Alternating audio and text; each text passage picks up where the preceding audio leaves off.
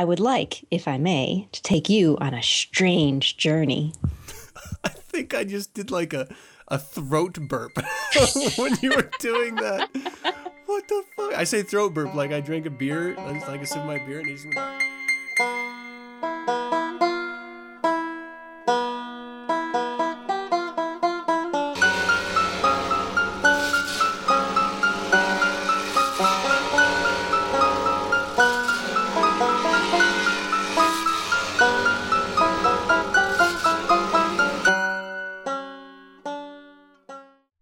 Welcome to 9sense. Nine Cents is a satanic perspective of our modern world, and I'm your host, Adam Campbell, being joined by the amazing, damned lucky Jesse. How are you, my dear? I'm doing awesome, Adam. How are you doing? Not too shabby. Uh, it is great to have you and you, the listeners. It is February the second? Question mark as I look at my calendar. Yes, it is. And we have a fantastic show for you this week. So we're gonna start this thing off with the I Dream of Jesse segment, and it's episode ten. Zombies! Ah, zombies! Be afraid. Be very, very afraid. Oh man, uh, Infernal Informant. Two articles. The first one was sent to me by a listener. ACLU parents of Buddhist student in North Louisiana sue Christian educators for religious harassment. Harassment? Harassment. You ever like? Here's here's something I want to kind of touch on. Does it bother you that whole potato potato thing? Like how some people say harassment, some people say harassment. Normally, it, it doesn't phase me in the least as long as you understand what they mean. But yeah. in that that one in particular, because there's the whole sexual harassment, right? Yeah. And and so you want to pronounce it her ass meant. I didn't. I've never broken it up like that. Exactly. Exactly. That's the only oh. one I've got a, a preference on. Harassment. All right. Well, we also have an increasingly lawless presidency. Paul Ryan blasts Obama for doing the job of Congress. And we're going to close this thing out with an old Nick Peep show. So, before we dive in, it has been a hell, hell, hell of a week. So, we have two amazing uh, live shows coming up relatively soon, and I would love to get some questions from you, the audience. So, on the 14th, we've penciled in for Darren Deicide, and on the 16th, we're penciled in for Jesse of I Dream of Jesse. So, any questions that you have for either of them, shoot them to me, info at 9sensepodcast.com. Check out the Facebook pages. You can post them there. I'll be posting up um, on all the social networking sites that we're on uh, Facebook, Twitter, MySpace, uh, so SatanNet, um, Google. Plus. I'm going to be doing a call for questions there. So, you can always just reply to that field uh, to get the questions um, submitted or just shoot the email as mentioned. I'm looking forward to these. I think these are going to be a lot of fun. Now, we were supposed to be doing Aaron's before we did Darren's and um, Jesse's, but uh, scheduling conflicts came, you know, life gets in the way sometimes.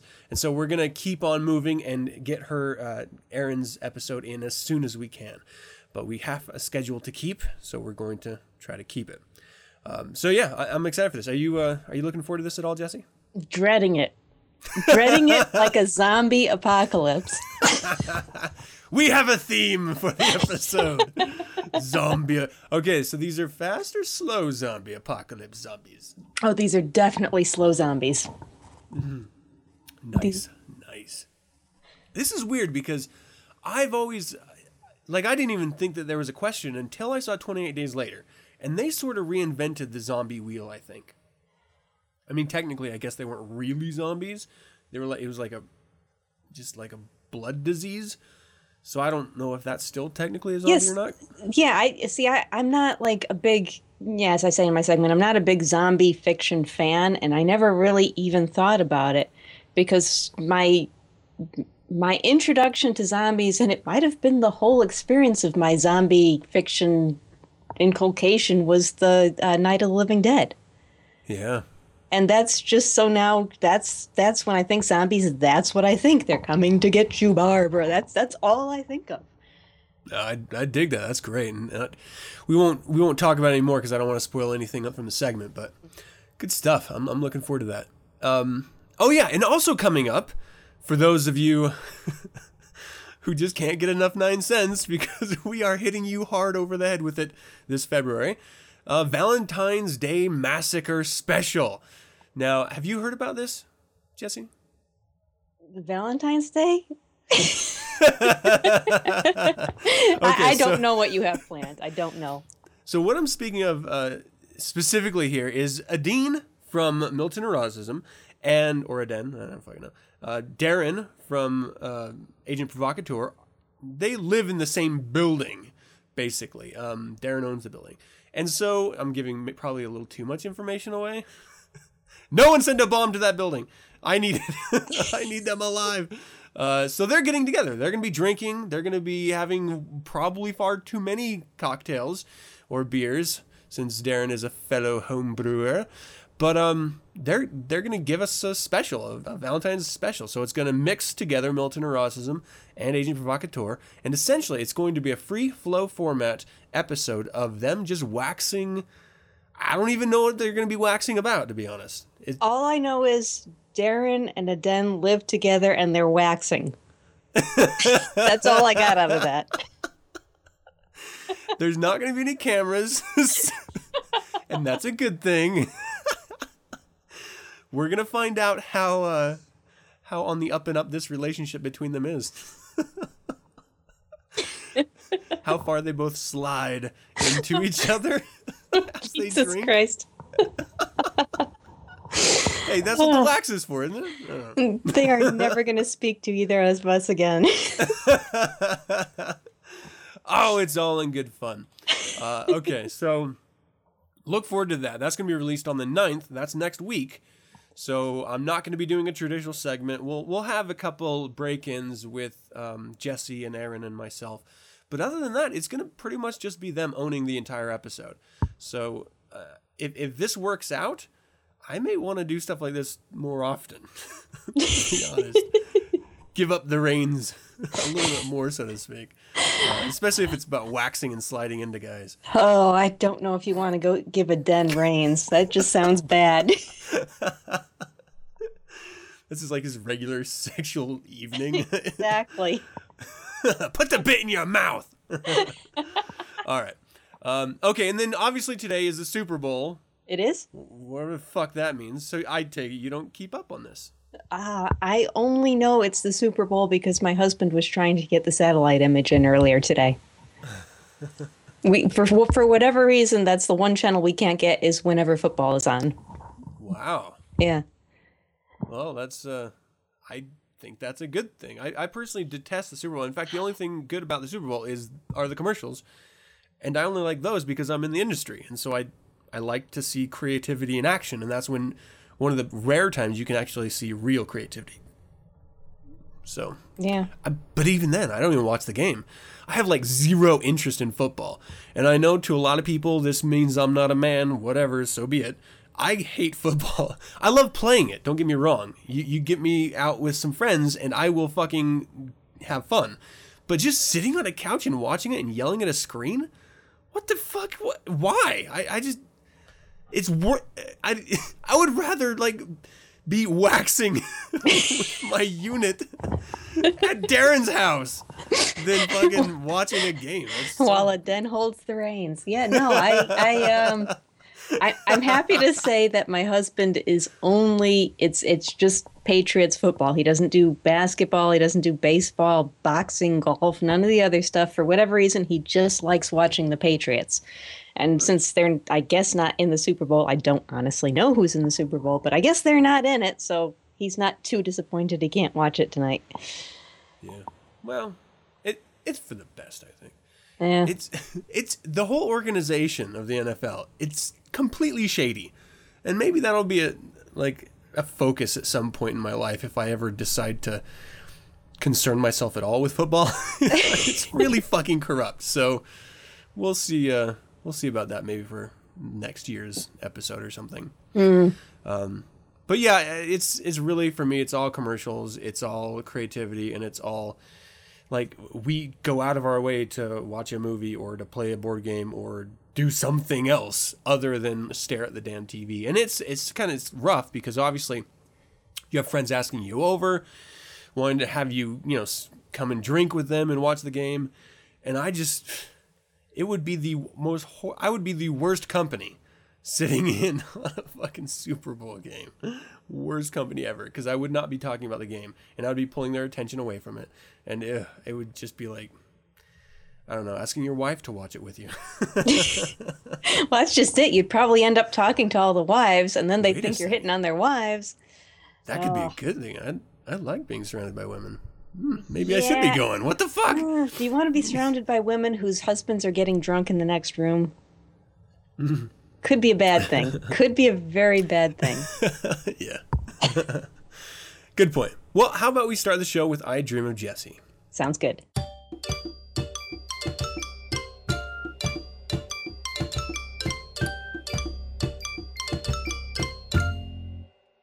Jesse.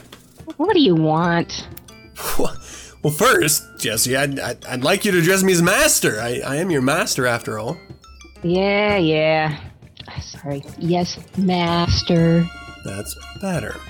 Now, look, I've got guests coming over tonight, and I want you to entertain them. What do I look like, a belly dancer? Oh, I, I assume that was part. I mean, the outfit, it, it kind of suggests you may be used to dance. Listen, the gin put me in the bottle. He forgot to add the preservatives. Now, the outfit may be wrinkle free, but what in it ain't. You don't like it? Call the number on the bottle and complain.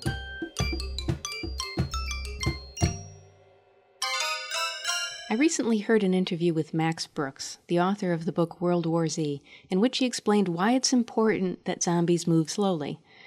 The interview was recorded before the film adaptation had been made, so it's a bit ironic that this one element he considered so important is one of the most salient changes made in the film. But anyway, as regards the speed of zombies, it wasn't a question I'd ever considered before. Since watching Night of the Living Dead as a kid, I just think of the slow lumbering gait as being as much a part of zombie-ishness as wanting to eat people and not feeling pain. But Brooks asked his interviewer to imagine the difference between having a fast moving zombie chasing after you and a slow one. If the zombie can run, you run in terror and you find the first opportunity to kill it. If the zombie merely shuffles along as you distance yourself, you eventually let your guard down. You fall asleep and you wake up with a zombie eating your head.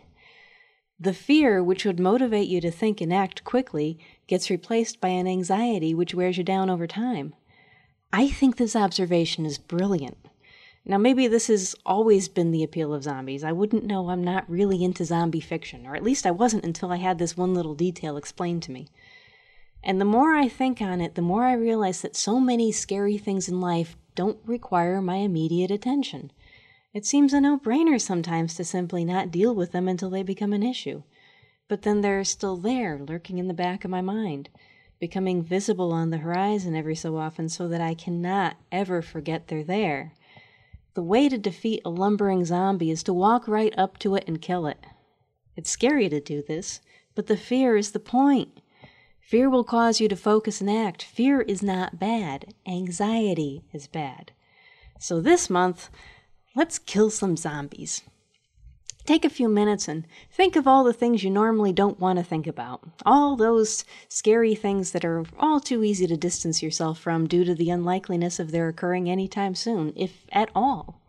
Here's one idea find an excuse to speak in public. That gives most people the willies. I once met a lady who did a lot of public speaking as an LGBT advocate. She insisted stage fright never goes away and never gets any better, but also said that it now takes groups of a hundred or more before she gets nervous. So, really, the stage fright was going away. She was just constantly pushing herself to do more. You will, on occasion, need to say something while all eyes are on you.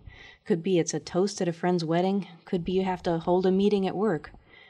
Find a way to face the fear now so when you find out there's a lumbering zombie coming after you in the form of a business presentation you have to give, you'll already know you can handle it. Got any phobias? A snake or a spider phobia is a great one to face. You can hire a shrink to put you through what's called graduated exposure therapy, or you can just do it on your own. Now, I can personally attest to this one. It used to be I could not be in the same room as a spider once I saw it. After graduated exposure therapy, I actually started to get bored with this tarantula standing on my hand. No kidding. I'm not saying I wouldn't jump if a large spider suddenly came dangling down on a web a few inches from my face, but that's all I'd do. I'd jump, and then I'd be okay. Confrontation's another great thing to face. Lots of people fear confrontation. Now try not to go flying off the handle and say something stupid when you do this.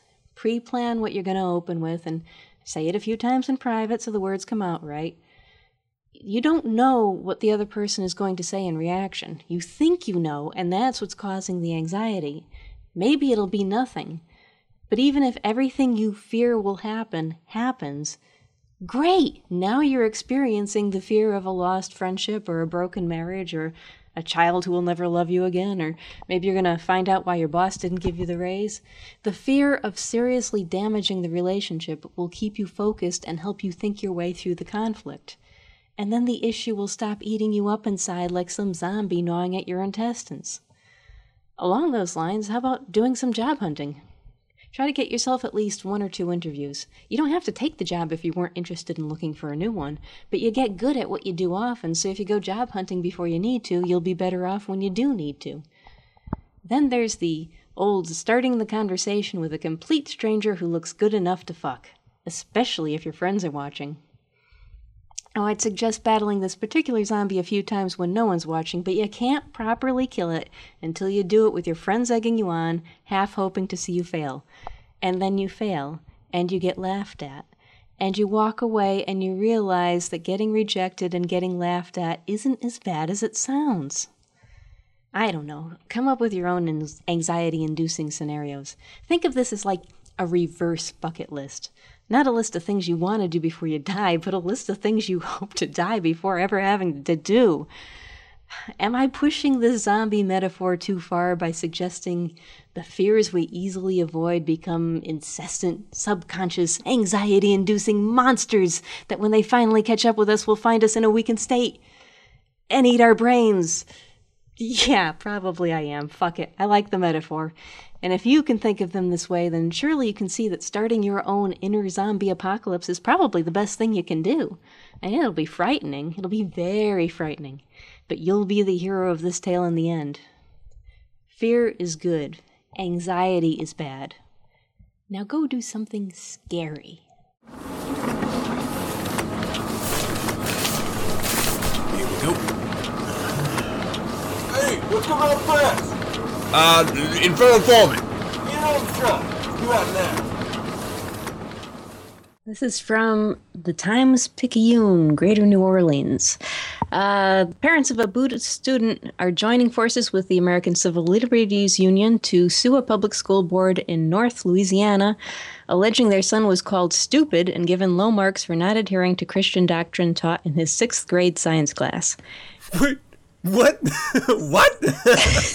Christian doctrine taught in science class. It's it's we're off to a good start already. All right. Uh, Sharon and Scott Lane are the parents of three children enrolled in Sabine Parish School System in rural northwest Louisiana.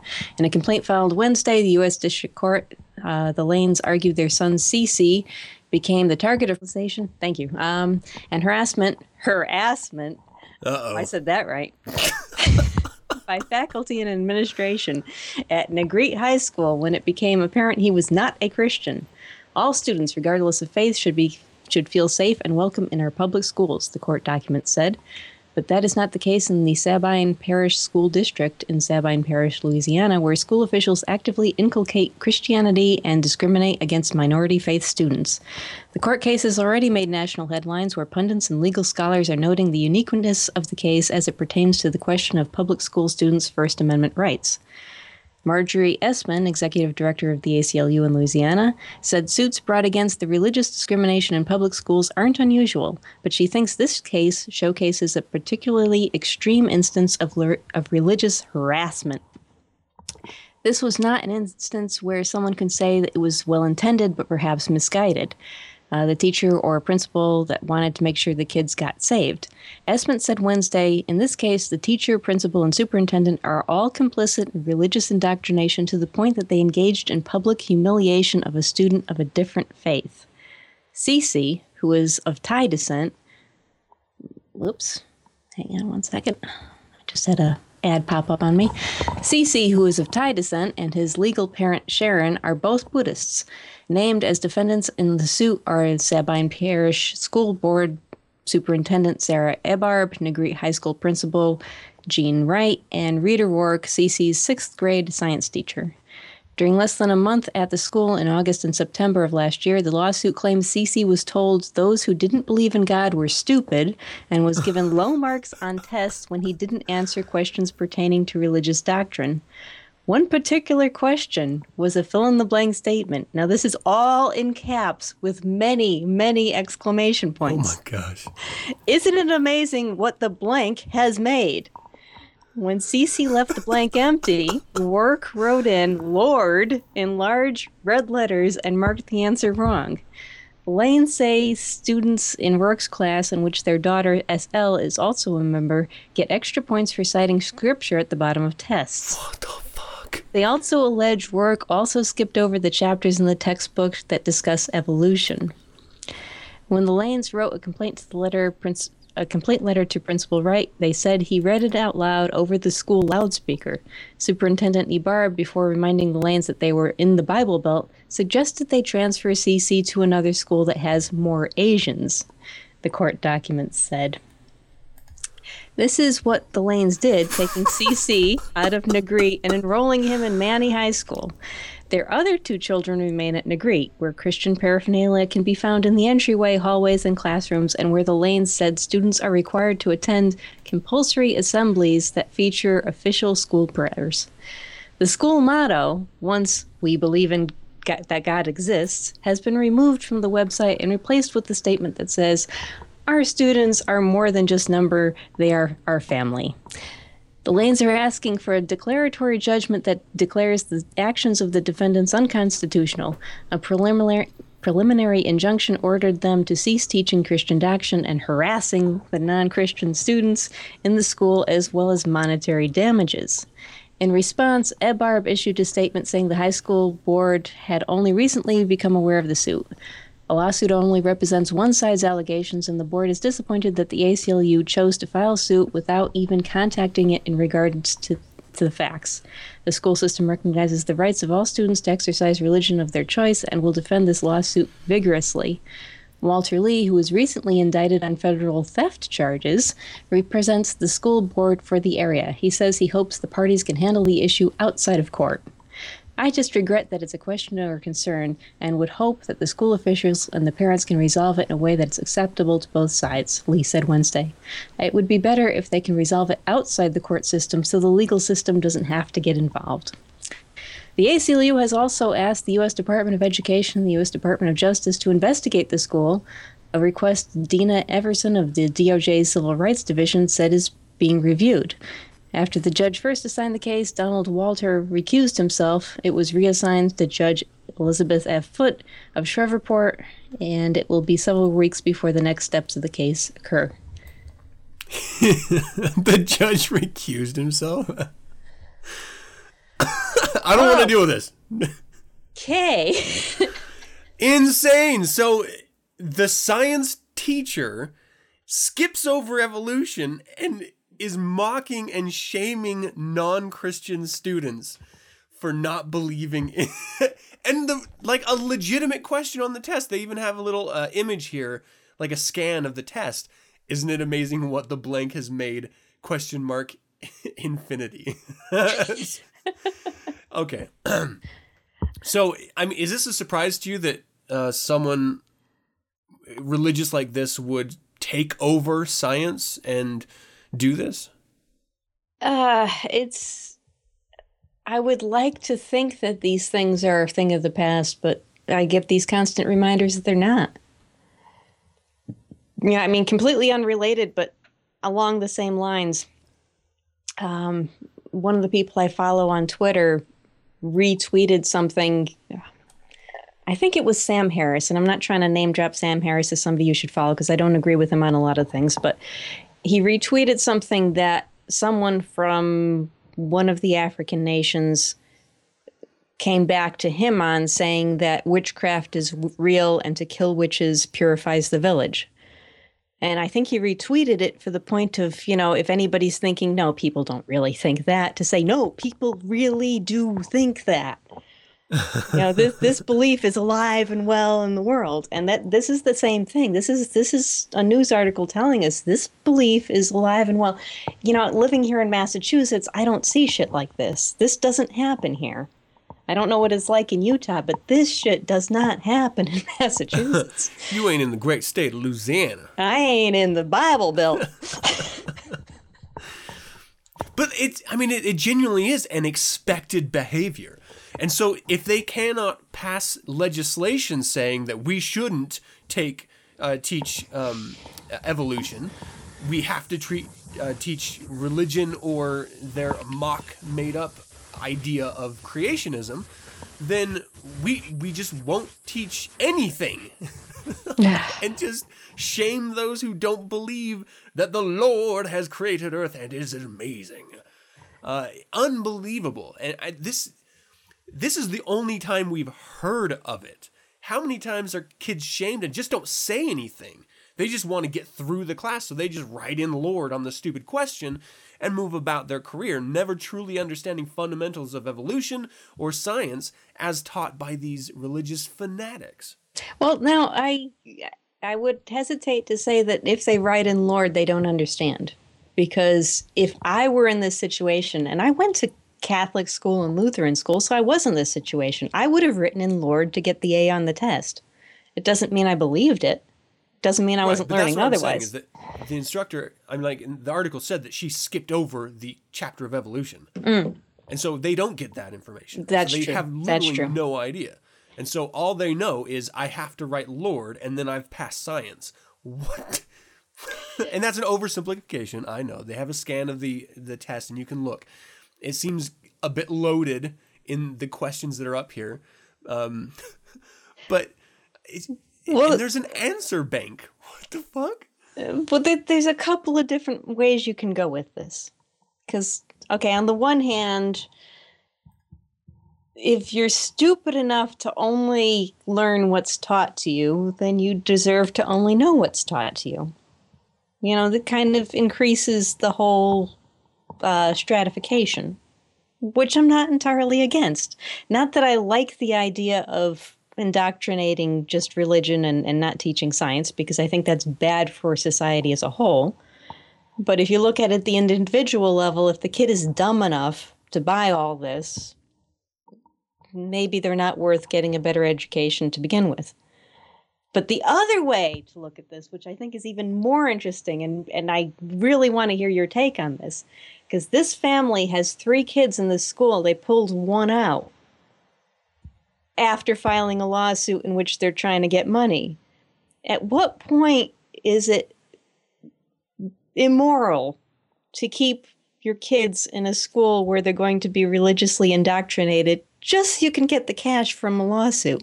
Because that's what it sounds like they're doing. Yeah, I mean that's a really good that's a really good point. Um because I mean, if you're if you're kind of homeschooling on the side and you know your kids are learning everything they need to know to begin with, so you're not too worried about this stuff, but you can keep them in the school and they know and you know and, and they're part of the game and they're not like just being pawns. They're kind of like, yeah, okay, I'll sit through the school and I'll I'll let you know when they've said something that we can really sue over. Yeah, maybe the kids are a part of this. Is it totally immoral? Um if if you're in the middle of a lawsuit, if you're trying to start a lawsuit against the school and you leave your kids in it, then it's your damn fault if they come out retarded. Um, you're leaving them in a, a situation that is a known bad situation. Uh, you're setting them up for failure. Now, that's not to say that you know they. I don't know if they even stated in the article um, whether the other two kids believed uh, in Christianity or not, or if it was just this one student that was a Buddhist. That's um, true. They didn't say It's that. entirely possible that that could have been the case. But without knowing, I, just carte blanche, the parents are at fault for leaving the other two in there. But, you know, we're sort of pointing at um, behavior and, and calling it bad when I th- the majority of people expect that their public education is is going to be an unbiased delivery of the facts, the facts as collected and set out through curriculum. Um, whether they're real facts or not is disputable. But the point is that there's a curriculum that they have to follow in the public school, and that their kids will be taught that. And so it's a little unfair to say, well, if the kids don't at sixth grade uh, do all of you know their own research, then they're at fault. Well, at sixth grade, I I don't see that ever happening. At- yeah, that's true. in- I, I kind of forgot what grade we school, were talking. in Yeah. college, for fucking sure. But in sixth grade, that's the first year of middle school, I think. There's no way kids are going to be, you know, double checking things. They, they, I mean, most kids at that point still see authority figures. I mean, this is sort of the point where they start to stop seeing authority figures as, you know, sort of godlike creatures where they know everything and everything they do is correct, and what you they have to do what you you have to do what they tell you. Uh, this is sort of that breaking point where they don't do that anymore. Yeah. But you you're taught you you think it's true. Like you genuinely don't question. And we've talked about this with uh, um, uh, Santa before. Uh, y- your parents are teaching you things. Your instructors are teaching you things, and they they have your parents' back. You think they do. You know, so why would you question? Okay, well, the Lord did make everything because that's what they told me. Once you start thinking for yourself, it's a whole other ball game, and and it is your total fault if you don't look into it. But I think at this point, at this gr- grade level, uh, just for them to say, you know what, this is fucked up. I'm going to talk to my parents about this, and I'm going to bring up a big thing. I think that's a rare occurrence. I, I genuinely think that the majority of kids in that case, like you just mentioned, would just go along with it just to get through the class Yeah. because that's what they think they have to do. Yeah. Then uh, sixth grade is like 11. Does that sound right? Twelve ish, I think. Okay, so that's still a little bit before you really come into your own. I would say 14 is when mo- most kids probably come into their own and start questioning everything. Yeah. So, yeah, you got a good point there. So I- it's, it's just an interesting notion. But, you know, like I said at the beginning here, this is the only one we've heard of. So we know for a fact that this is going on in more places. Um, and even here in Utah, I remember distinctly that they went out of their way to, to state when I was going through school that evolution was not truth and that it was just one suggestion. And we should look at the bible and we should look at science and make mm-hmm. our own decisions. That was a very liberal take on it i think for utah to say you know do your own research but we think it was god in science. The, the thing I fucking- the, the thing I want to say to contradict myself earlier, um, because on the one hand, it's not like I want to help all the little children of the world get a great education because I'm a nice person. On the other hand, I do want to help all the little children of the world get a great education because in 20 years they might be my doctor, you know? And I don't want them praying for me. I want them understanding evolution. See, and, I, and I, I genuinely don't think that anyone deserves a leg up, but I think there should be equal opportunity. And if there's not equal opportunity, then we can't blame the individual for ignorance or stupidity. I mean, it's it is their culture Yeah, no, and the climate they were raised in that makes it that way. I just, I guess maybe I'm too jaded to even th- consider the fact that there might be equal opportunity in public schools or private schools. I, I just, I think if you want to do best by your kids, you have to homeschool, which of course most people can't do. Yeah. But I, I, I just don't expect as much, I guess. I don't know. I mean, if um, if instructors follow follow the laid out curriculum that is not religion based, and there are classes you can take that are religious courses. There's seminary and stuff here in Utah. I don't know about anywhere else. Where if you if you don't want to take one elective course, you can go to seminary for it instead. And so, you know, kids who are religious or their families that make them religious, you know, they do that. Uh, but I just took an extra art class instead of going to a religious course. But you know, th those classes do exist for in schools, so it's not like this is the only opportunity to indoctrinate children.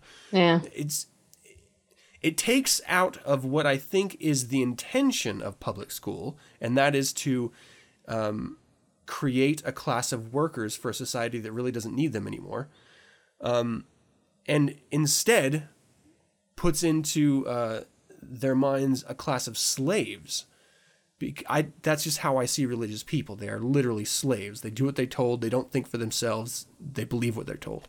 Here, here. So, and, and so it, if we have a class of slaves growing up, we have a horrible future already outlined for us.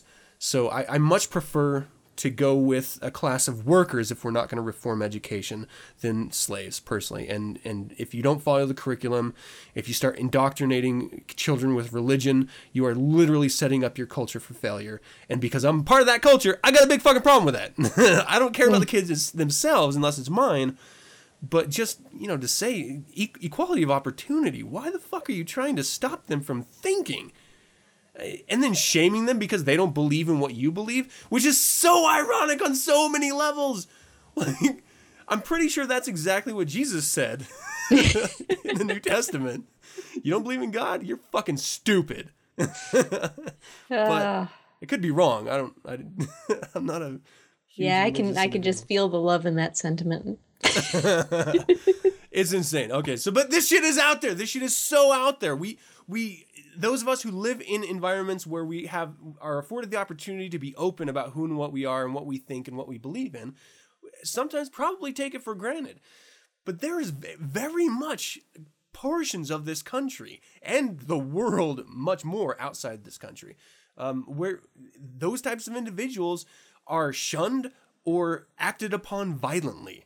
So you you have to this just tells you as an individual, as a Satanist, you have to be aware of your surroundings, of who is hearing what you're saying. You have to be smart about the way you react with the world, professionally and personally. Uh, and if you don't, then you deserve whatever's coming to you. Yeah. I mean, it's not like there's enough fucking examples warning you otherwise. Mm-hmm. All right. Um, so how about this next one here? Okay. This is the Daily Caller. An increasingly lawless presidency, Paul Ryan blasts Obama for doing the job of Congress. This was posted uh, on the 2nd of February. Hey. Wisconsin Representative Paul Ryan became the latest Republican to attack President Barack Obama over his increed. increed? Do you see this? I think it's supposed to be increased. Use of executive orders. This is a. Someone wrote, a professional wrote this. I have been seeing more and more typos and and just to- poor grammar in publishing over the last five years. I don't know. It's like bots write these things. It's not even human beings anymore. It's insane. It is crazy. This is what we get with religious schooling. Increed is what we get instead of increased. Okay, so his increased use of executive orders, calling his administration an increasingly lawless presidency that is now doing the job of Congress. The House Budget Chairman spoke with ABC's George Stephanopoulos on Sunday, which, by the way, Stephanopoulos sounds way too much like Snuffleupagus for me to take him seriously. Like I, I literally see him with a big fuzzy nose. Like, I oh, I'm totally picturing a furry elephant now. uh, with the report. And that was the other weird thing. He was crazy furry. Like, was he supposed to be a mammoth? I yeah, I I guess I'm not That sure what he really was supposed to be. He looked like a furry elephant to me, but yeah, mammoth would go. Okay, uh, call to the audience here. I want to know what do you think about Snuffleupagus? Is it is he a mammoth or is he an elephant? I, he kind of freaks me out now because if he's not a mammoth, he's a fucked up elephant, and if he's not an elephant, what the fuck is he? Yeah, yeah. What's this fucking Snuffleupagus? Okay, sorry. Um, the reporter asked Ryan what he thought about the president's promise during the State of the Union address to take steps without legislation to achieve his agenda. Stephanopoulos questioned why Ryan and other Republicans are upset since Obama has issued less executive orders than the previous administrations. Quote, it's not the number of executive orders, it's the scope of executive orders, Ryan maintained. It's the fact that he's actually contradicting law, like in healthcare, or, that's a lie, or proposing new laws without going through Congress, George, and that's a lie. Um, that's the issue, so this is a big concern. We have an increasingly lawless presidency, Ryan continued. We have an increasingly lawless president where he is actually doing the job of Congress, writing new policies and new laws without going through Congress. I wonder why.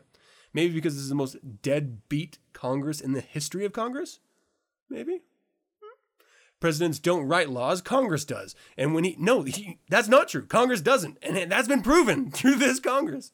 And when he does things like, I'm sorry, I'm, you can tell I'm biased with uh, Paul Ryan here. And when he does things like what he did in healthcare, delaying mandates that the law said was supposed to occur when they were supposed to occur, that's not his job, which he delayed because his Paul Ryan's party uh, demanded that he did. Uh, the job of Congress is to change laws if he doesn't like them, not the president. Ryan laughed off Stephanopoulos' suggestion that if the president is truly so lawless, the GOP should move to impeach. Some of these are going to get fought over in court, he noted, but I am concerned about this trend, such as what he said at the State of the Union that if Congress doesn't give me the law I want, I'm going to go do it myself. That's effectively what he said. That's not the way our Constitution works. I think these executive orders are creating a dangerous trend that is contrary to the Constitution. Ryan also touched on immigration reform, which appears to be gaining traction among Republican leadership. He didn't deny a deal with Obama and congressional Democrats may be in the works, but promised any bill would reject outright amnesty and focus on border security. Quote, here's the issue that all Republicans agree on. We don't trust the president to enforce the law, he said. Security provisions have to be in law, in practice, and independently verified before the rest of the law can occur. So it's a security first, non non amnesty approach. Okay, before we enter commentary, I, I no no I have to because I might have misheard you and we won't know until we play it back and listen to it. But I'm pretty sure you pronounced GOP as the Jewish P. No fucking way did I say Jewish P. I think you said the Jewish P. I have been dying for the last minute. Is this a harassment thing? It might be. It might be. I maybe I heard it wrong, and maybe it's all in my head. Maybe I'm Jewish anti-Semitic. should move to impeach. Maybe I'm anti-urine. I don't know. Oh, that's funny. Uh, I well, either way, I meant to say GOP. I don't think I said Jewish. Uh, we'll find out. Okay, so here's the deal. Um, is this wildly ironic, or does Paul Ryan have a point? Oh, we, we are so far apart on this one.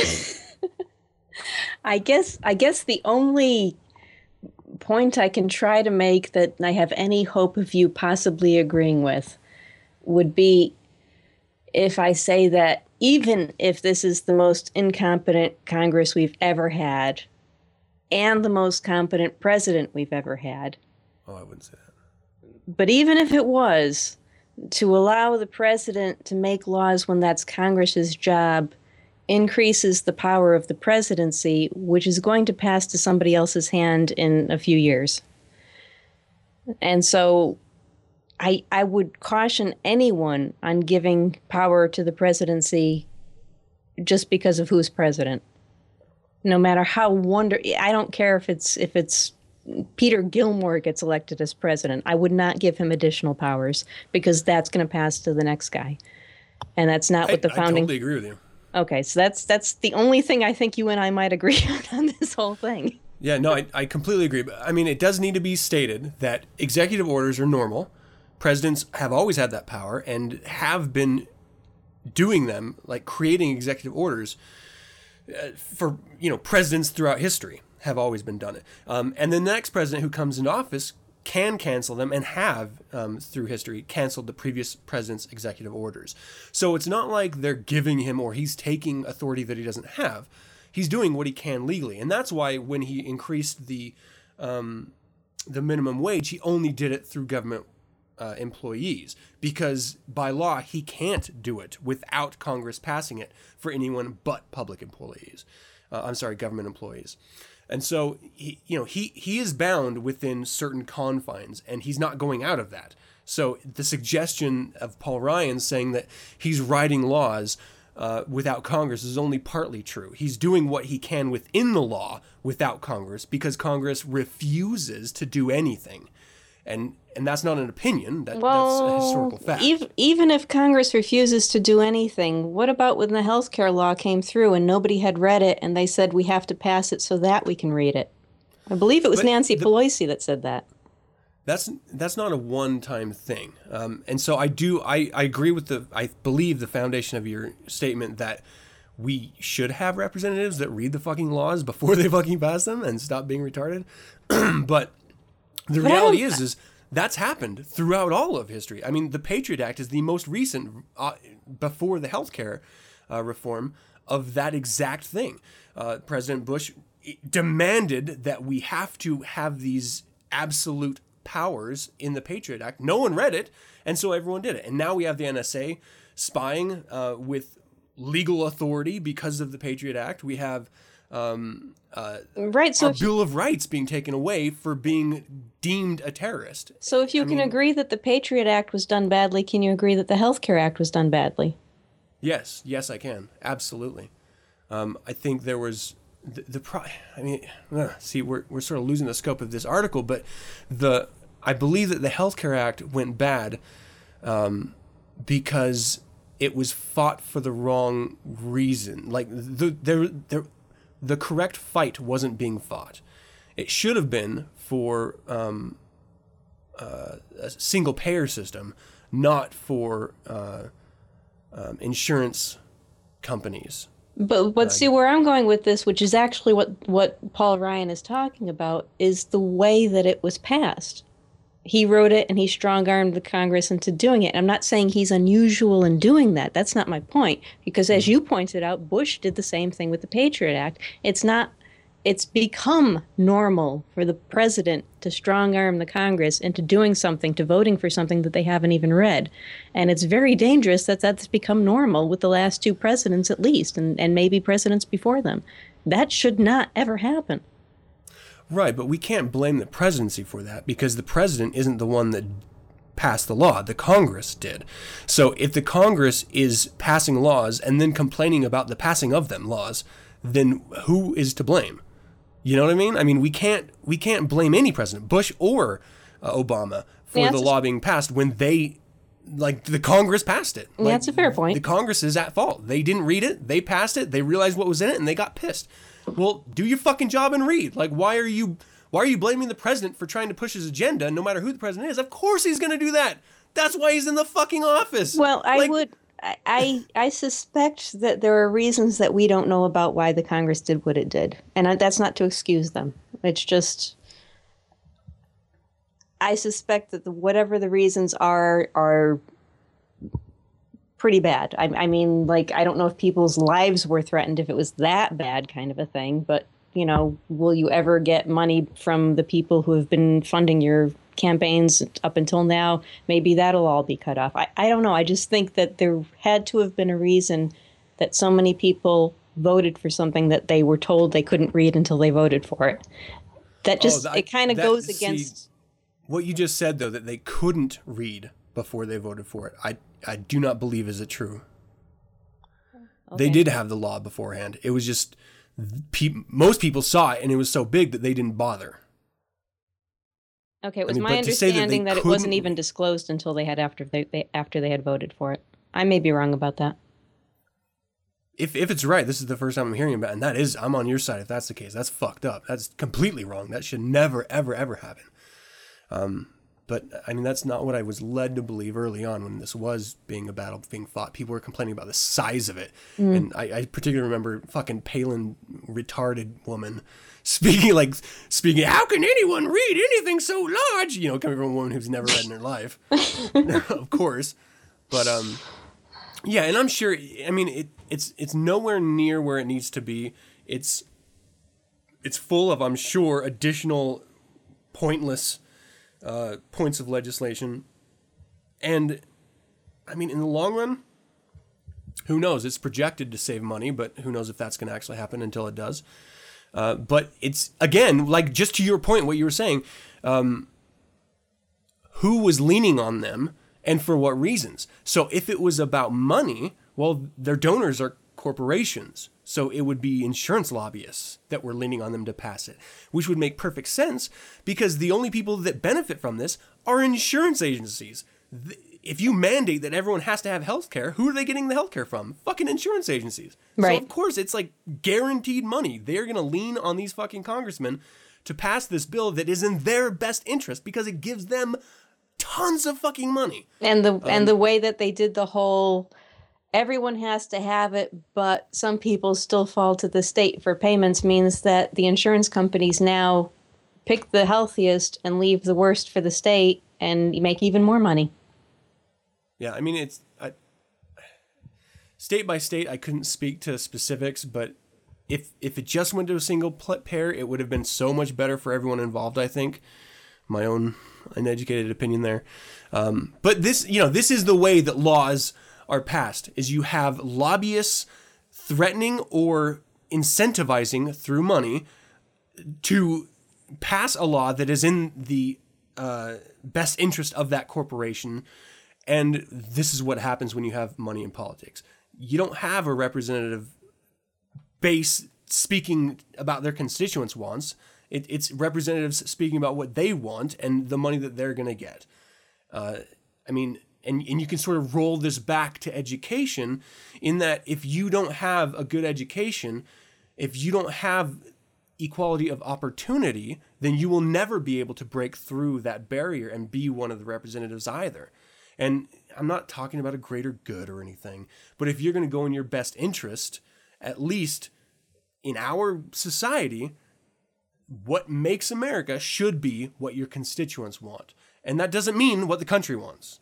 And so you do see some people with Tea Party enthusiasts, for example, doing this, where they're speaking to their constituents and they're behaving exactly the way they want them to, for good or bad.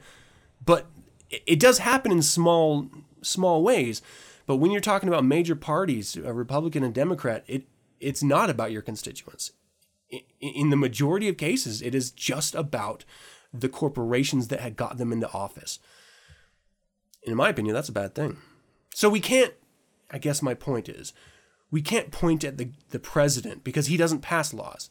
The only way he does executive orders is through law.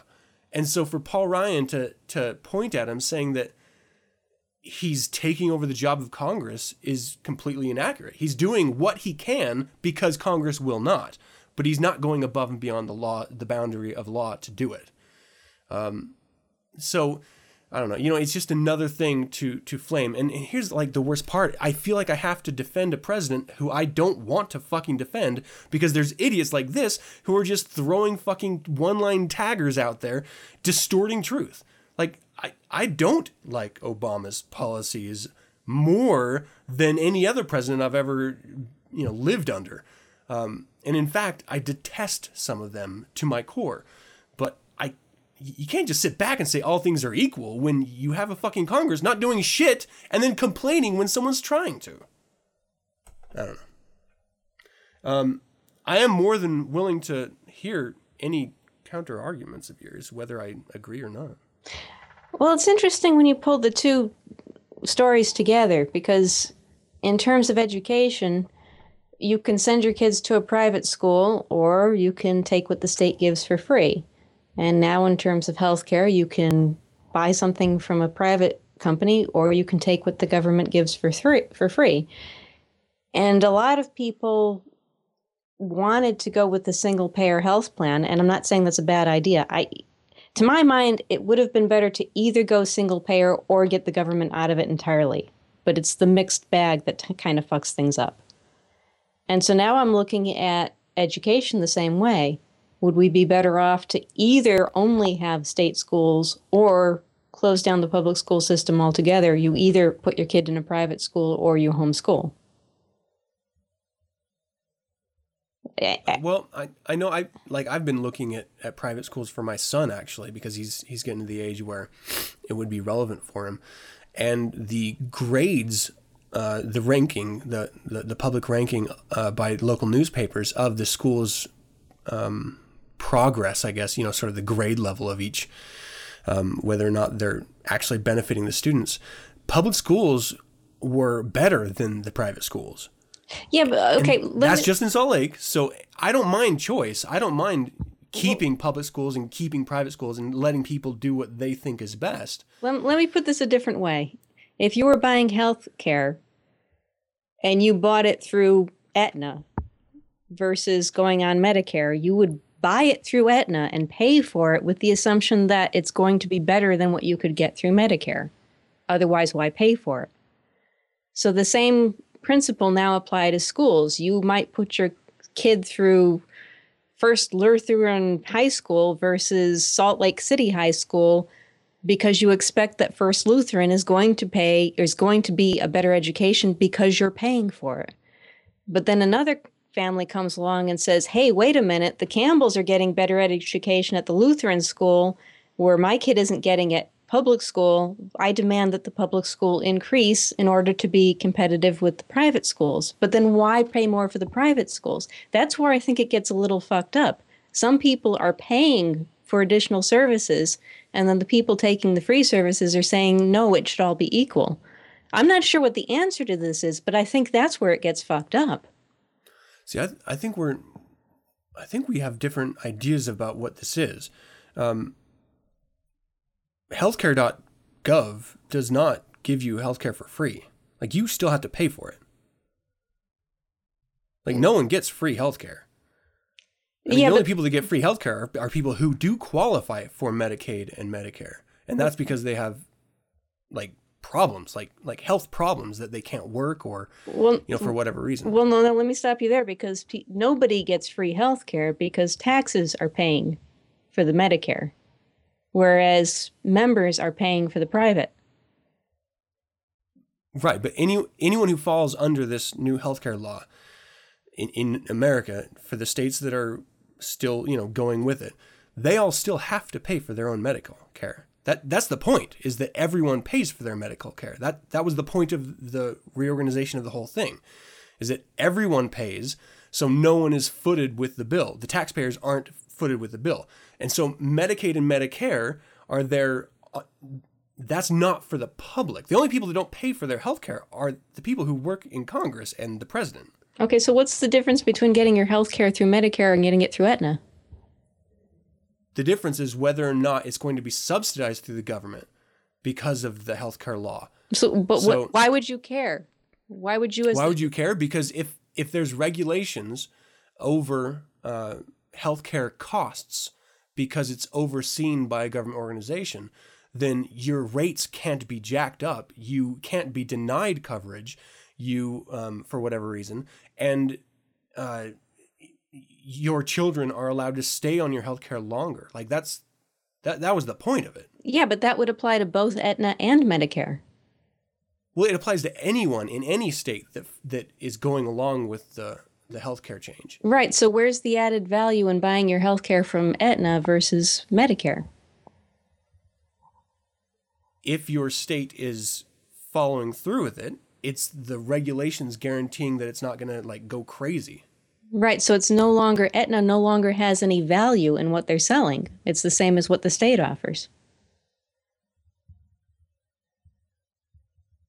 I don't think I understand what you're saying. To be It- honest, In in the old model before Obamacare, which I'm not saying in a condescending way, I'm just calling it that. Aetna offered better than Medicare, but with the way the In regulation in any state. That's that. I mean, that's a blanket statement that we can't verify. Okay, well they it, it wasn't exactly the same. The rules were different. Now they're trying to make the rules all the same. So what's to make somebody want to get their insurance through Aetna versus just getting it through the state? How is Aetna as a business going to compete with that? Well, hold on, hold on. No one's getting it through the state. And, and I think this is the big misunderstanding that a lot of people are having. And, and this is just my understanding of it is that if your state is cooperating with uh, the government healthcare reform, and not all states are, but if they are, they are given money to help expand Medicaid and Medicare. And at the same time, any health organization, any insurance agency in that state has to follow the regulations of that healthcare reform. That so if you're in the state and your state says we will take that additional healthcare money, thank you, along with all of those regulations, then there isn't an option. And people are losing healthcare because of that, because the regulations that those uh, the state is imposing on the insurance agencies is better than what the insurance agency was able to do. So instead of saying, if I'm an insurance agency, if I'm Aetna in Massachusetts, for example, and I'm saying I want to be able to not have any regulation, um, then you're going to have to convince the state not to go along with this healthcare reform. If they do, then you have to meet the standards of that healthcare law, or you can't do business in that state. And so you do see people like insurance agencies going under but that's because that they don't want to go along with the reforms and or they can't afford it meaning they can't take in the cancer patients because they can't afford it. They can't take in um, the children for extra years because they can't afford it. So it's not like i know i actually have Aetna personally. It's not like Aetna is being docked at all it just means that they have to meet the requirements that the state is telling them to meet because the state took those extra federal monies for medicare and medicaid expansion I mean, so it's not like you're in Massachusetts and you can say, well, no, I can either do the public Aetna or I can do the state. The state doesn't give you anything. Even if you get your healthcare through a state um, website or a state program, it's still from a private corporation like Aetna. Well, no, it It's could be that- it could be Medicare. You can't get your healthcare through Medicare unless you're part of the government or you're you're like like you're crazy sick or you you're old or No, you, you you have to just have to be poor. You just have to be poor to get it. Right, right. Eh, or you can't afford it in any way. Yeah. Yeah, that's true. But then you're not going to be shopping anyway because you can't afford it. It's just now the state picks you up, and that's what those those extra funds that the government, the federal government, are pushing into it. That's sort of the benefit is that they're able to cover more people. The the federal government for the first, I believe it's four years or something like that, is picking up the bill in the hopes that the more people who sign up for uh, regular insurance will then offset through taxes what the state or I'm sorry, what the federal government was giving them as a bonus, and they won't have to do that anymore. They can just keep those programs themselves and pay for them themselves. Um, wow, we we totally diverted from this. Um, either way, fantastic conversation, and no one should believe what I say or what anyone else says. I mean, look yeah, it in, in and- and- case I came off as being pro insurance companies, I am not at all. At all. I would rather do away with insurance altogether. you're in the pocket of big money. Pay as you go. And I say that as someone who's made their life. Almost every dollar I've earned has been in the healthcare industry, and I would rather see it all go to hell. oh, jeez. All right. Well, how about we jump into a little bit of old Nick Peep Show? Sounds good.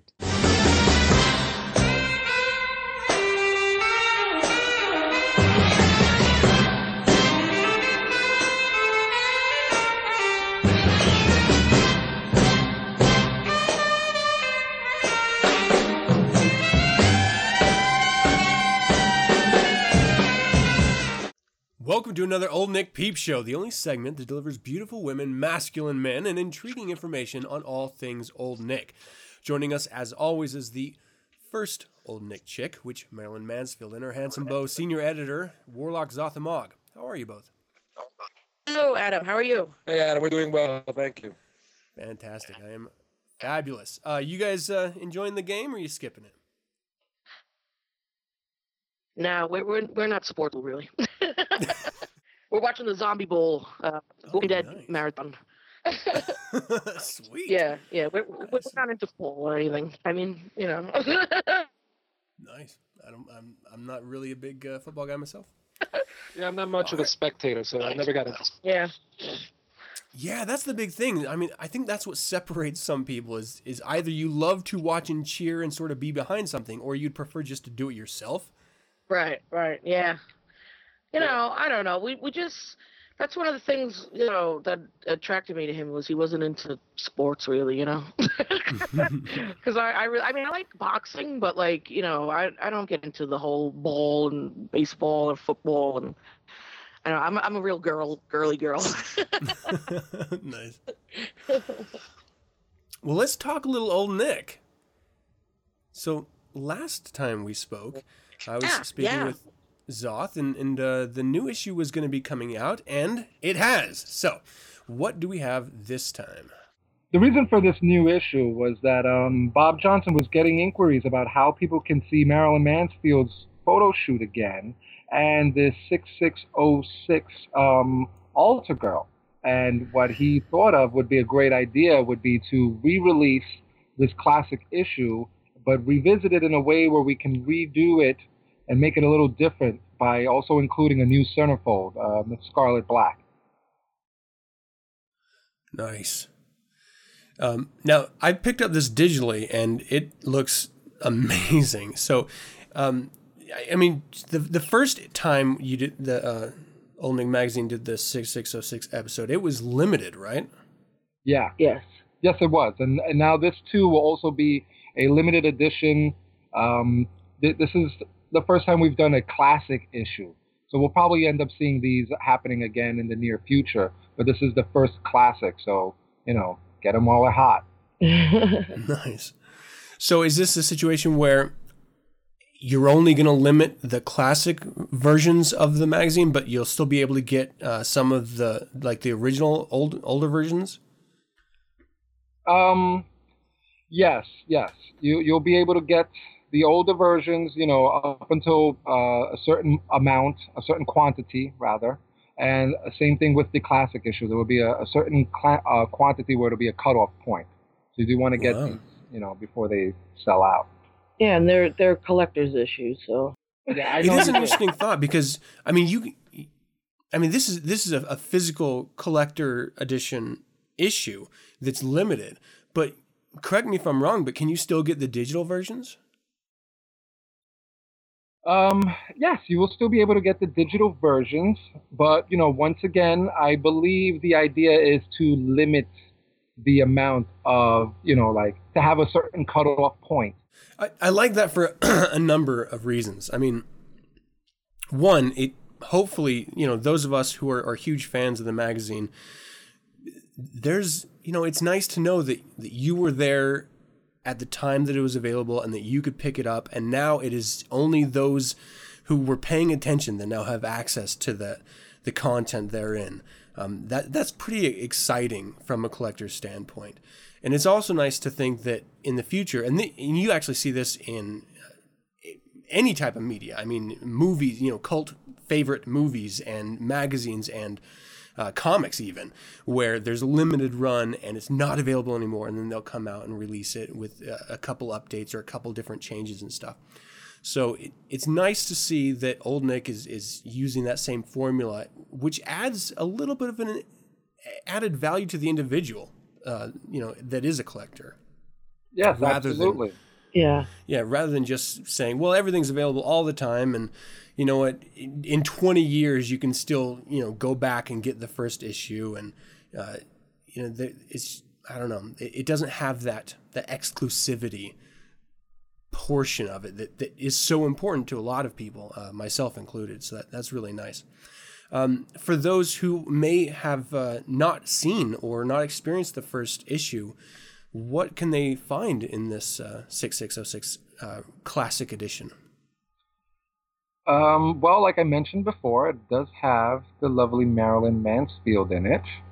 Very nice. There's, you know, her that was her first shoot for Old Nick, right? Yeah, that The was that was Yeah. um special to me. and It was very flattering that you know people were um you know asking about it to bring it back and things because that was my debut um for Old Nick, and um you know it came out after I went to L.A. and promoted the magazine um with Bob in Hollywood, which was really exciting. So you know it, it holds a special place in in my heart. You know, so um we put a lot of work into that shoot. I think I mentioned before it was about nine hours that shoot, right? I love the way it came With out, the by way. fireplace. Yeah. so you know, yeah. I mean, it's it's Well, besides Marilyn, we also have our High Priest Magus Gilmore. He, he's featured in this um, section called Anti-Heroes, under which we are we ask him 13 questions, and he was so gracious enough to answer them all. We also have um, an article that I wrote in here, um, a little uh, deviation from my usual music reviews. These were um, what I focused on in this article was French horror because the French were actually one of the first people to ever have horror movies. And I go back and I review three of my favorite um, horror movies in there. And there's, um, you know, the section of vices, the anti-abstinence. We talk about cigars. We have wisdom from the world's great lovers, from you know, a little bit from Lord Byron and Casanova and stuff like that. Yeah. Um, you know, and of course, there's the girls that are always featured in the magazines. Um, Gotta love you know, that. Selena Minx does her sex magic, and of course, you know, the 6606 exclusive altar girl photos. Those are great.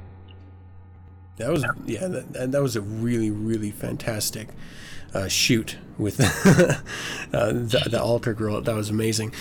Is there you know for going forward um, with the COS, if there are other public events, is this something that Old Nick is going to try to do? Uh, maybe do a feature um, with images like you did with the 6606 altar girl.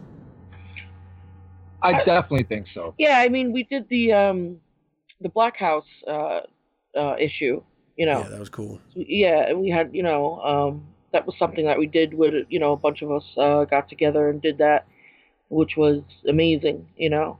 Um, yeah, I, I think that that's something that, you know, is is very um, appealing to, to the readers as, as well. And it, also gets other members involved in the magazine, you know, to be featured and, and such as, you know, the Black House issue, you know, had a lot of other Mhm. members in there, which is really great and they you know it's just it's, it's kind of like you know a um a, a shared experience for everyone to come together and you know Yeah, well, if if and when the COS would decide to do another public um, demonstration like that, Old Nick would Yeah. definitely be there. Yeah. you can just count on that. yep Nice. We'll be- yeah we'll, we'll Yeah, be there very cool. And you know, and obviously, there, you know, there's a lot of people who just aren't able to participate uh, for one reason or another, and so it's nice to be able to uh, sort of be a fly on the wall through old Nick's eyes. Uh, I mean, who's who's better eyes to be a fly on the wall through? yeah But it's nice to be able to you know, pretty experience it in some way. plus it's like a great way to you know remember the event you know so i mean Yeah, absolutely. those those are the, like some of the, I think they're the most popular issues when you know when when uh events are included things like that you know? Absolutely. so Yeah. people really enjoy enjoy that feature Um, so one last thing before we close it out here. Uh, I mean, it's a new, it's a, a a classic release of the original version, but as you've already mentioned, it's a new centerfold. So what was the reason behind that? Um, I think Bob just wanted to add, you know, something, not not reissue the same exact thing, but you know, uh, change it up a little bit, you know, um, just to Just like you mentioned yeah, you know, before, you know, just- to yeah. to give it a new spin to it, to Right. give it a little added extra value to the collector. right. So you know, it had a little bit of um, it's it's the same, but it's not the same. Yeah. Yeah, well, and you get no arguments from me because I, I really loved the the photo shoot that came out of it. The the centerfold is amazing, and uh, I think it's a fantastic issue. Uh, so it was really nice to see it released um, as it was, but with a little bit extra, a little bit Right. of uh, a little bit new. of love in the middle. yeah, no, that's great. Well, next time uh, we speak, I, I think I would like to talk to you, Marilyn, a little bit more about uh, maybe a little bit more about uh, your first shoot with Old Nick and, and what that experience was like. So, uh, if you're open to it, maybe we can talk about that a little bit next month.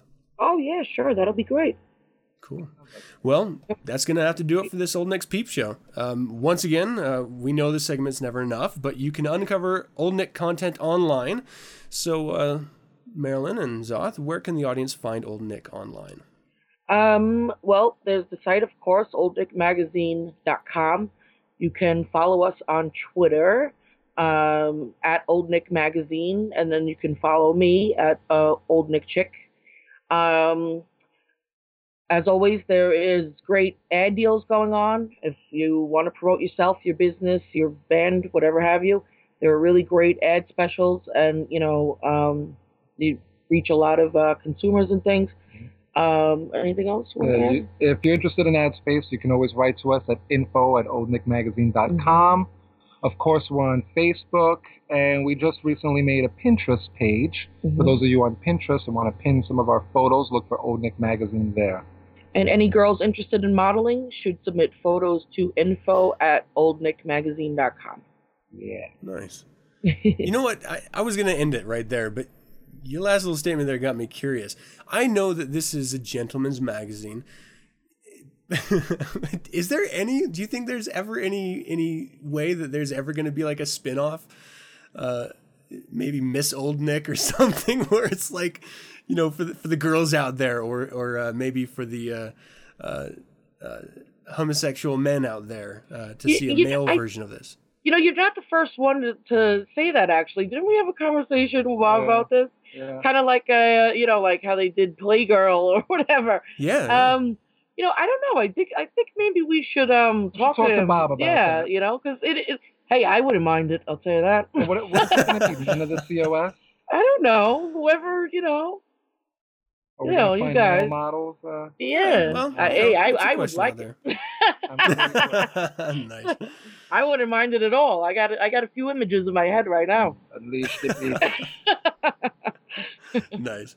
Well, thank you both very much for your time. I really appreciate it. And uh, definitely, audience, check out the magazine, check out the new issue. Uh, you'll not be disappointed. Until next time, hail Satan. Hail Satan. Hail Satan.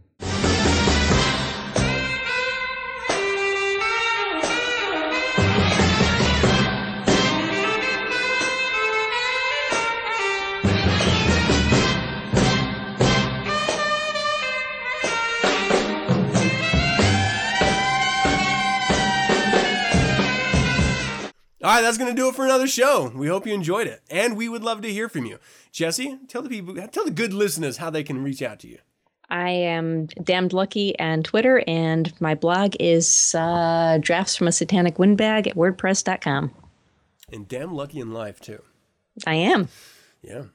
Visit the website 9sensepodcast.com and send your correspondence to info at 9sensepodcast.com. And let me remind you guys, if you want to ask Jesse any question under the sun, anything, even the dirty, dirty stuff, I can't promise you'll answer, but you can ask.